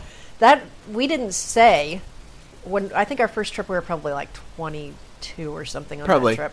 We didn't say to each other, "Okay, let's go do a road trip so that we have better exposure." We didn't say that. No. We said, "You know what? We have just about detailed our last car for a while. We are sick of this crap. Let's just get in the car and go somewhere." Yep. But the the consequences that followed that because we did that, you know, it gets back to the whole you don't really know where you're headed, just take that first step. I'm really grateful that we did. And we did that several summers in a row. And you know, now we know what the crispness of Montana smells like. Yeah. You know, and and The have stars. different thoughts. The, s- stars. Oh my gosh, the stars in Montana at night know, are just like all of those we things. actually. Some of you have had this experience, but not many of you. To see the Milky Way, It's incredible. it, it is. Uh, you when you see a picture of it, right? That some you think it's fake, right? And I certainly had thought that before. but to I'd see it with your naked eye, not through a telescope, not through binoculars, that's incredible. it's spiritual. It is. It is. I mean, that that's something to put on to, your to see list. the bend in the where Yeah. we were, you could actually see the horizon bending. That's I don't even know how to describe it. Honestly, We've I'm, seen that twice. words. Once in Montana and once in uh, Arizona. Sedona. Yeah. And I and seeing the northern lights. Do you remember that was such an odd occurrence? We did see that in New Albany Yeah. in October, Right. Because I remember it happened on Halloween when we were out looking for the kids. Yep. To see like even red northern lights, that was just amazing. It was. You know. So all things to write down is uh, you know bucket list items. Yeah, I'll tell you guys about another interesting experience. It was sort of not. Uh, it, there's so many, Julie, and all. But look, I could tell, and you and I could tell stories forever about things that we now know in retrospect were Impactful. transcendental almost. Yeah. Right? And all of them come from us being exposed to new things. Yeah. And all of them come from some ca- in some cases there are all things that like we the times we've been to Europe and we've been to Europe Mm-hmm. a bunch of times. And being into going to Europe and walking around, uh, old Europe is pretty um, is amazing because then you like in Italy, for example, you were mentioning the plague, Mm-hmm. and you know you can't walk past anything in Italy where you're not literally tripping over history.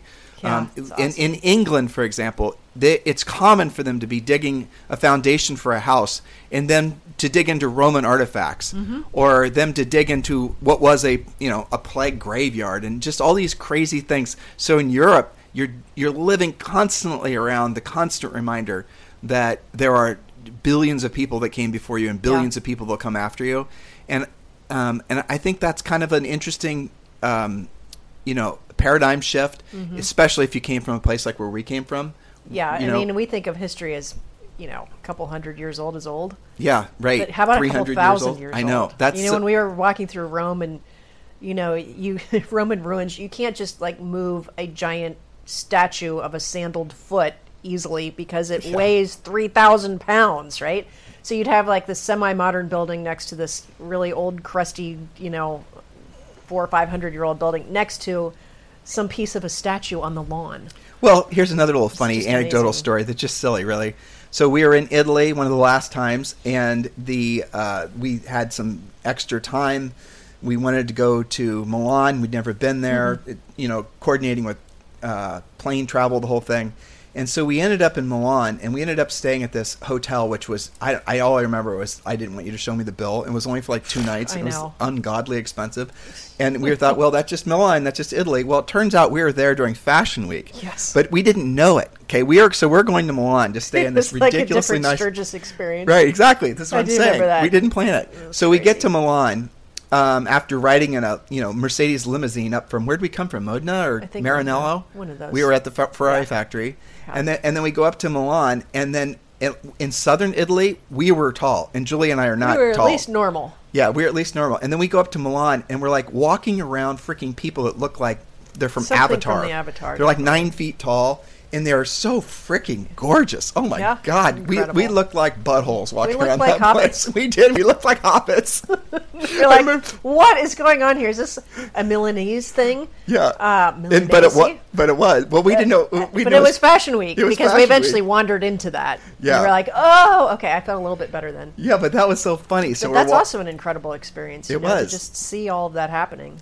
Right. So to be in Milan during Fashion Week and you know to walk around, it, it's not oh Tim, Julie, cl- expensive clothes and all that. Look, you do or you don't care about that stuff. That wasn't the point. The point was to be around such a bizarre experience And that, that, we was would by mistake too. by mistake. Yeah. Right. I you know there was a time when you and I were in. Um, we watched the Macy's Thanksgiving parade from the top top of the The um, not the World Trade Center, the uh, Empire State Building. yeah. uh, We didn't know the Because we couldn't get through the crowd. Right. So we found that and went to the top. That was pretty amazing too. Yeah, and wa- that was and- very cool. I, okay, here's another funny story. We're in Paris. Oh yeah.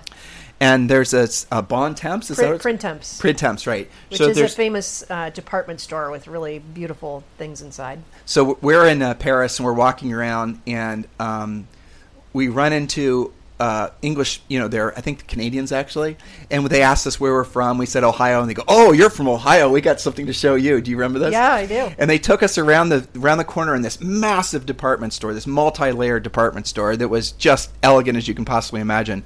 And we, they took us around the corner, and in the window, facing you know the public. Remember, this is France.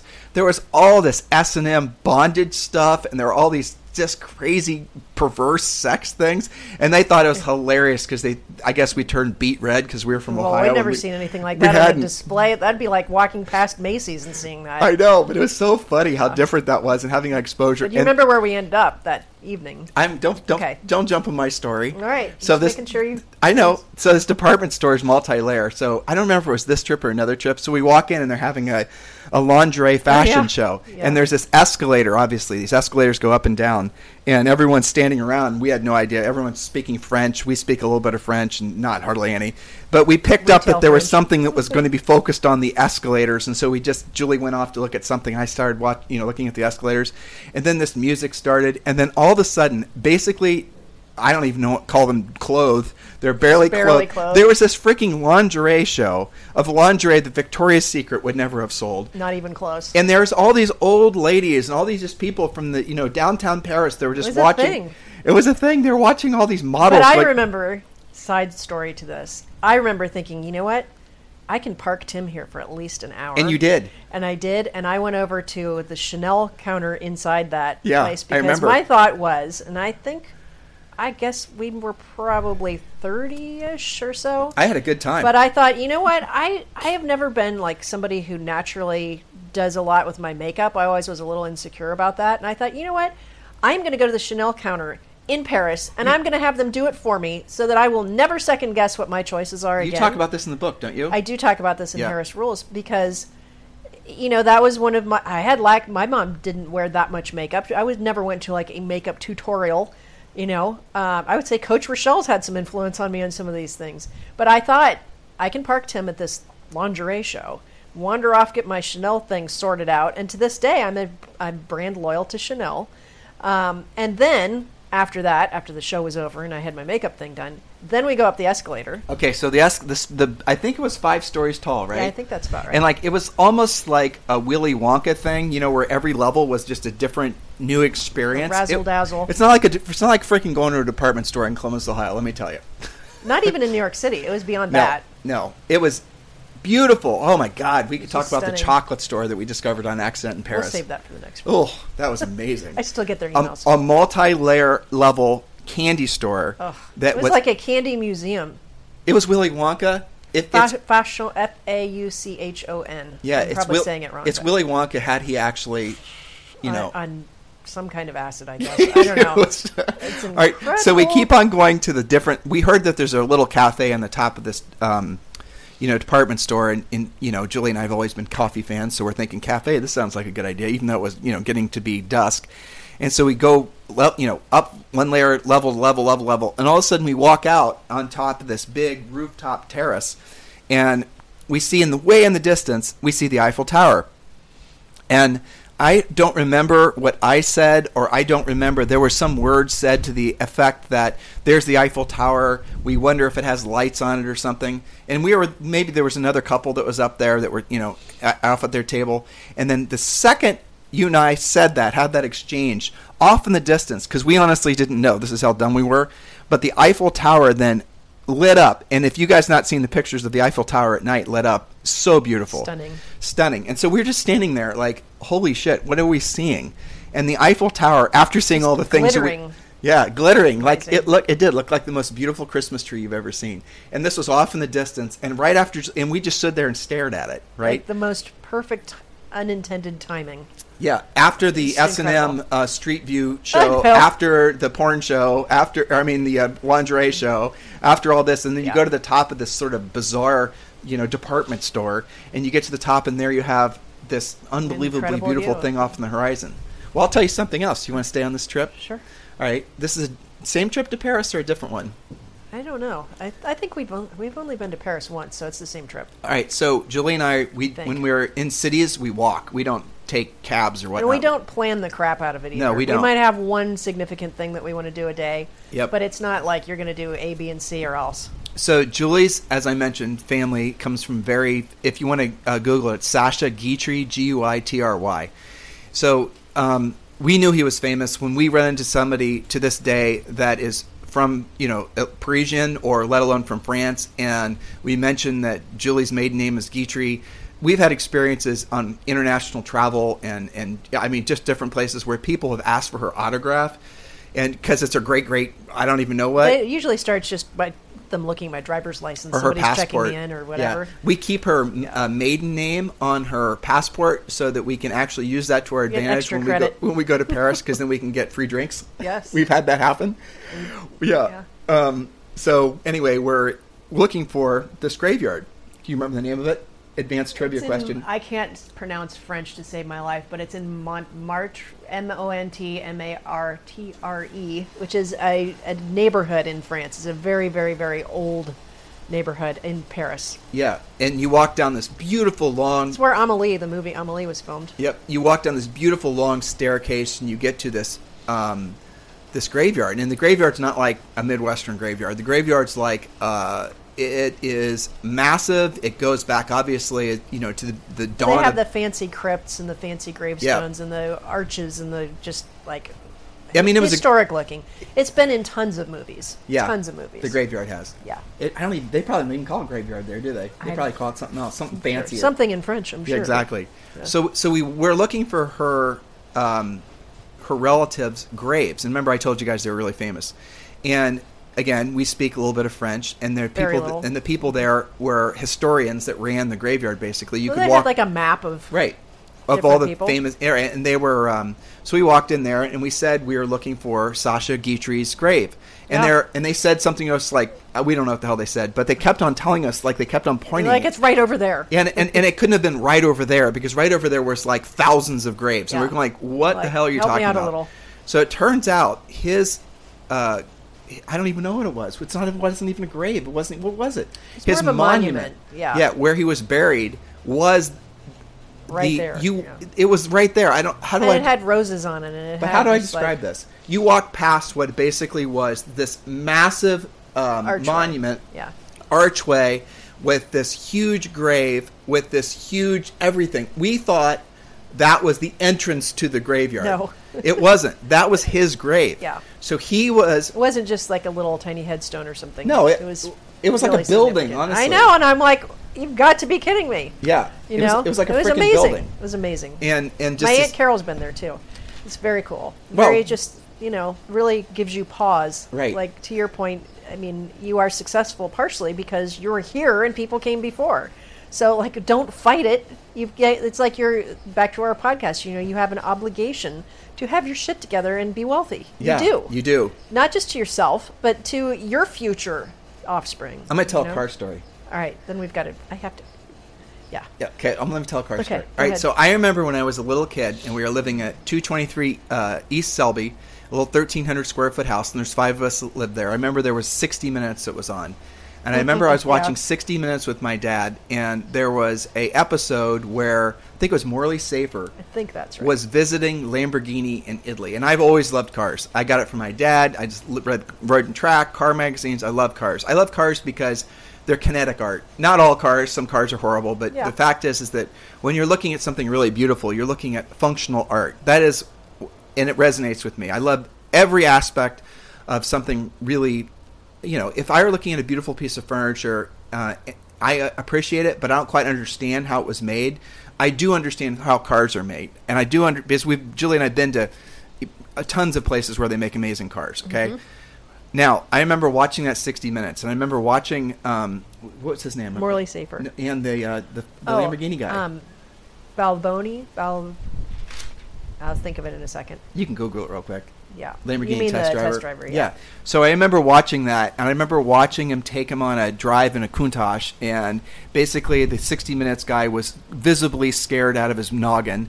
Um, and I remember watching this with my dad about this Lamborghini test driver taking this 60 Minutes guy down this uh, beautiful, you know, uh, country road in you know Modena. Balboni. Balboni. What's his first name? Val- Valentino, Valentino Balboni. Yeah, and Valentino Balboni, who is the test driver, is taking him on this drive, and is this guy but you know is probably in his thirties. And I remember getting so emotionally unhinged watching this as a kid. I was so excited that it made my dad mad. My dad very you know very uh, stoic and did not have Yeah. real highs or lows in his emotions. Did not you know it's kind of like your 1950s dad type of thing and um, he got mad at me because I was getting so emotional watching this. He probably was in his own way appreciating it, but he did not have the same attachment to what we were seeing. And I just was beside myself with how I can remember to this day. You guys can probably hear it in my voice. So I'd always wanted, um, you know, Italian cars, just sports cars, Porsches, whatever it was. And that was one of the things that drove me when we were so less than poor. Yeah. Right? I wanted to have a Ferrari by the time I was 30. And, Which you did. did. Yeah, I did. That was one of the goals that drove me when I was um, in my 20s it- for us to do what we did. I wanted to have a Ferrari by the time I was 30, and I did. Um, and then I wanted to have other experiences after that because then I realized I could do it, and I realized what it took to get it was not at all as hard as what people make it out to be. And we had a house at the time. We'd had, you know, we had lived over, in, you know, where we lived, and it was really nice. It was, but we accomplished it. We could have just leveled off right there, but we didn't. But um, and then we, Julie and I, eventually um, started to. Ex- we had a little car collection. We expanded into um, Lamborghinis, and I remember being at a Lamborghini thing in uh, Monterey for Car Week. Yeah. is that where we first met Valentine uh, Balboni? I think so. Or yes. we- or I meet it was at a car show. Then we met him in Italy. He also Yeah, and he almost ran me off the track in, Yeah. in that Lambo event in uh, California. Yeah, California We've, Motor we've run into him like freaking all the time. we raced Lamborghinis at California Motor Speedway. Well, you raced. I kind of piddled around. yeah, Julie yeah. was the slowest one there. I did it though. Yeah, and she she practically, you know, passed out. She was so nervous to do it, but she did it. And so we had this experience, and, and now we, and we met this guy. To me, he, I mean, obviously he was a you know test driver, and but we became friends with him, and he's such a sweetheart. And we just saw him in March Very and remembered classy. us, and just really nice. And but for me, but every time I see him, I remember back to that moment when I was a kid, where I was having that little experience with my dad. Where I, so when I see him. You know, he probably just says, "Oh God, here comes these you know people that are going to They're there again. talk about 60 minutes again." But every time I see him, Yeah. I, I feel that little spark, and just mm-hmm. hearing it and thinking about it now, it motivates me. Yeah. And I, and I wonder, had I allowed at that point um, my dad's behavior of trying to admonish my excitement over something, Or at least tamp you down on right? it. Right, but he didn't. Yeah. Well, I'm not saying he didn't try because he did. No, but you you were somehow immune to it. I was, Yeah. and um, I still am. so Yeah. the reality of it is, and God, God rest his soul in Yes. heaven, right? Yes. Um, I'm not disrespecting, just stating a fact that so whatever headwinds you guys had in your sort of parental support structure with regards to you thinking big, right there with you. Yep. Um, but I think back to that type of thing, and I think that it combi- combined with other things that only come on the other side of experience. yes. Those are the biggest, most monumental things that have happened in our lives outside of obviously other things that have shaped us Yeah. because we were willing to allow ourselves the discomfort of exposure. I agree with that. And you know, I've had coaching clients that are like uh, really freaked out by flying, for example. And I'm not a big fan of flying, probably because I don't get to control the plane. I have some kind of issue with that. But what I always say to them is, look, I I overcome that because my desire to have other experiences and to see things and do things is stronger than my fear of flying. So whatever you're fearful of, your goals had better be bigger than that, or you're never going to do anything. Yeah, but I wonder, Julie, if you you, know know, what I your mean? your mom doesn't like to travel, your mom if you were back in Yeah, Col- but she's she'll get on a plane if she, Right. you know she'll talk herself into it. but but if But we were yeah, I but if we were back in that same environment, Yeah. your fear of flying I, it could have manifested into some It real would fear. have. We've we've had coaching clients that, that it's just too strong, and we work on that. and everyone around them started Yeah. saying, "Oh, listen, you don't need to fly. Everything you need to do in this world, you can drive up well, to it's Lake confirmation Erie." bias, right? You Right. you'll look for something to reinforce what freaks you out. I mean, the the whole political environment is totally like that. Well, you can that- choose anything. But my point is that your goals have better be stronger than your fears, your That's right. desire for experiences, because those experiences lead to things that you don't even you haven't even had that thought. I didn't specifically have the thought I want to go to Milan for Fashion Week, but because we had the guts to go to Italy and to walk around and have new experiences, we got to see Fashion Week in Milan. You And see? now you want to go back. Right, exactly. But it, it didn't happen like seeing the Eiffel Tower light up from the top of Printemps.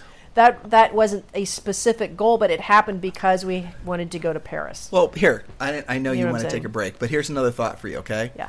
When we were it- when we grew up in Columbus, Ohio, Mm-hmm. and again, not picking on Columbus, I'm just that's the that's our common thread, right? Mm-hmm.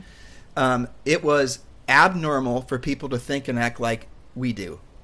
I would say generally that's true. Yeah. Okay, so furthermore, it was abnormal for people not to be having kids at a younger age than we had. Yes, that's okay? definitely So it's true. abnormal for people not to be satisfied with having essentially a version of what their parents have. Yes. Okay.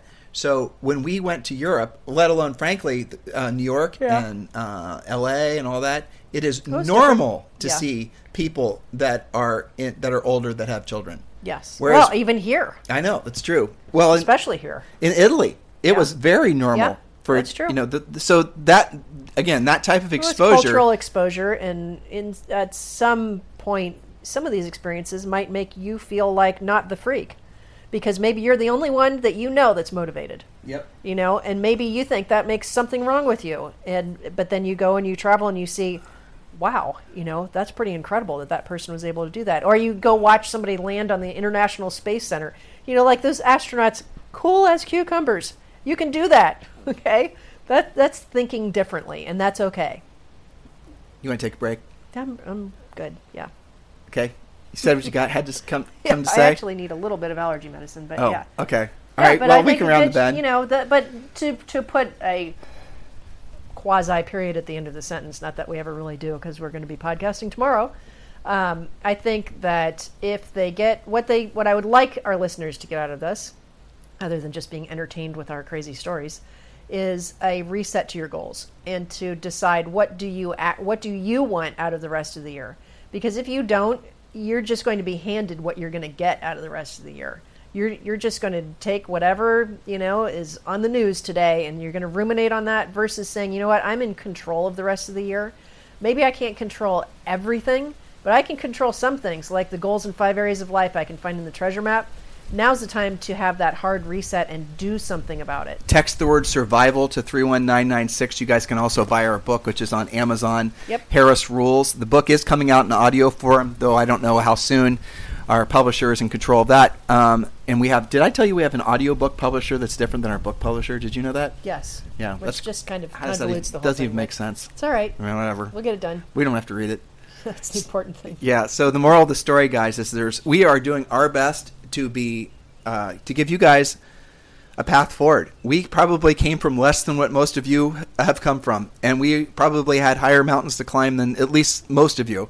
Um, and we're going to keep on ascending. And I'll leave today's show with this: you don't have to have ups and downs in your life for your health, for your you know your finances, for your relationships. You can have every year being better than the previous year. The the mindset or the thought that you have a good year than a bad year or a good run than a bad run is voluntary. And the bad run happens when you are complacent. The bad run happens when you have chose chosen not to constantly be moving forward. And if you've got to look spark some sort of emotional response like, you know, watching 60 Minutes when you're a kid and seeing a Lamborghini, you know, blast down a country road in, in Italy, if that's what it's going to take, or if it is going to take essentially listening to a beautiful piece of music, um, really force yourself to be okay being uncomfortable because on the other side of the discomfort is where the real growth needs to be and that's an amazing gift if you allow yourself to have it.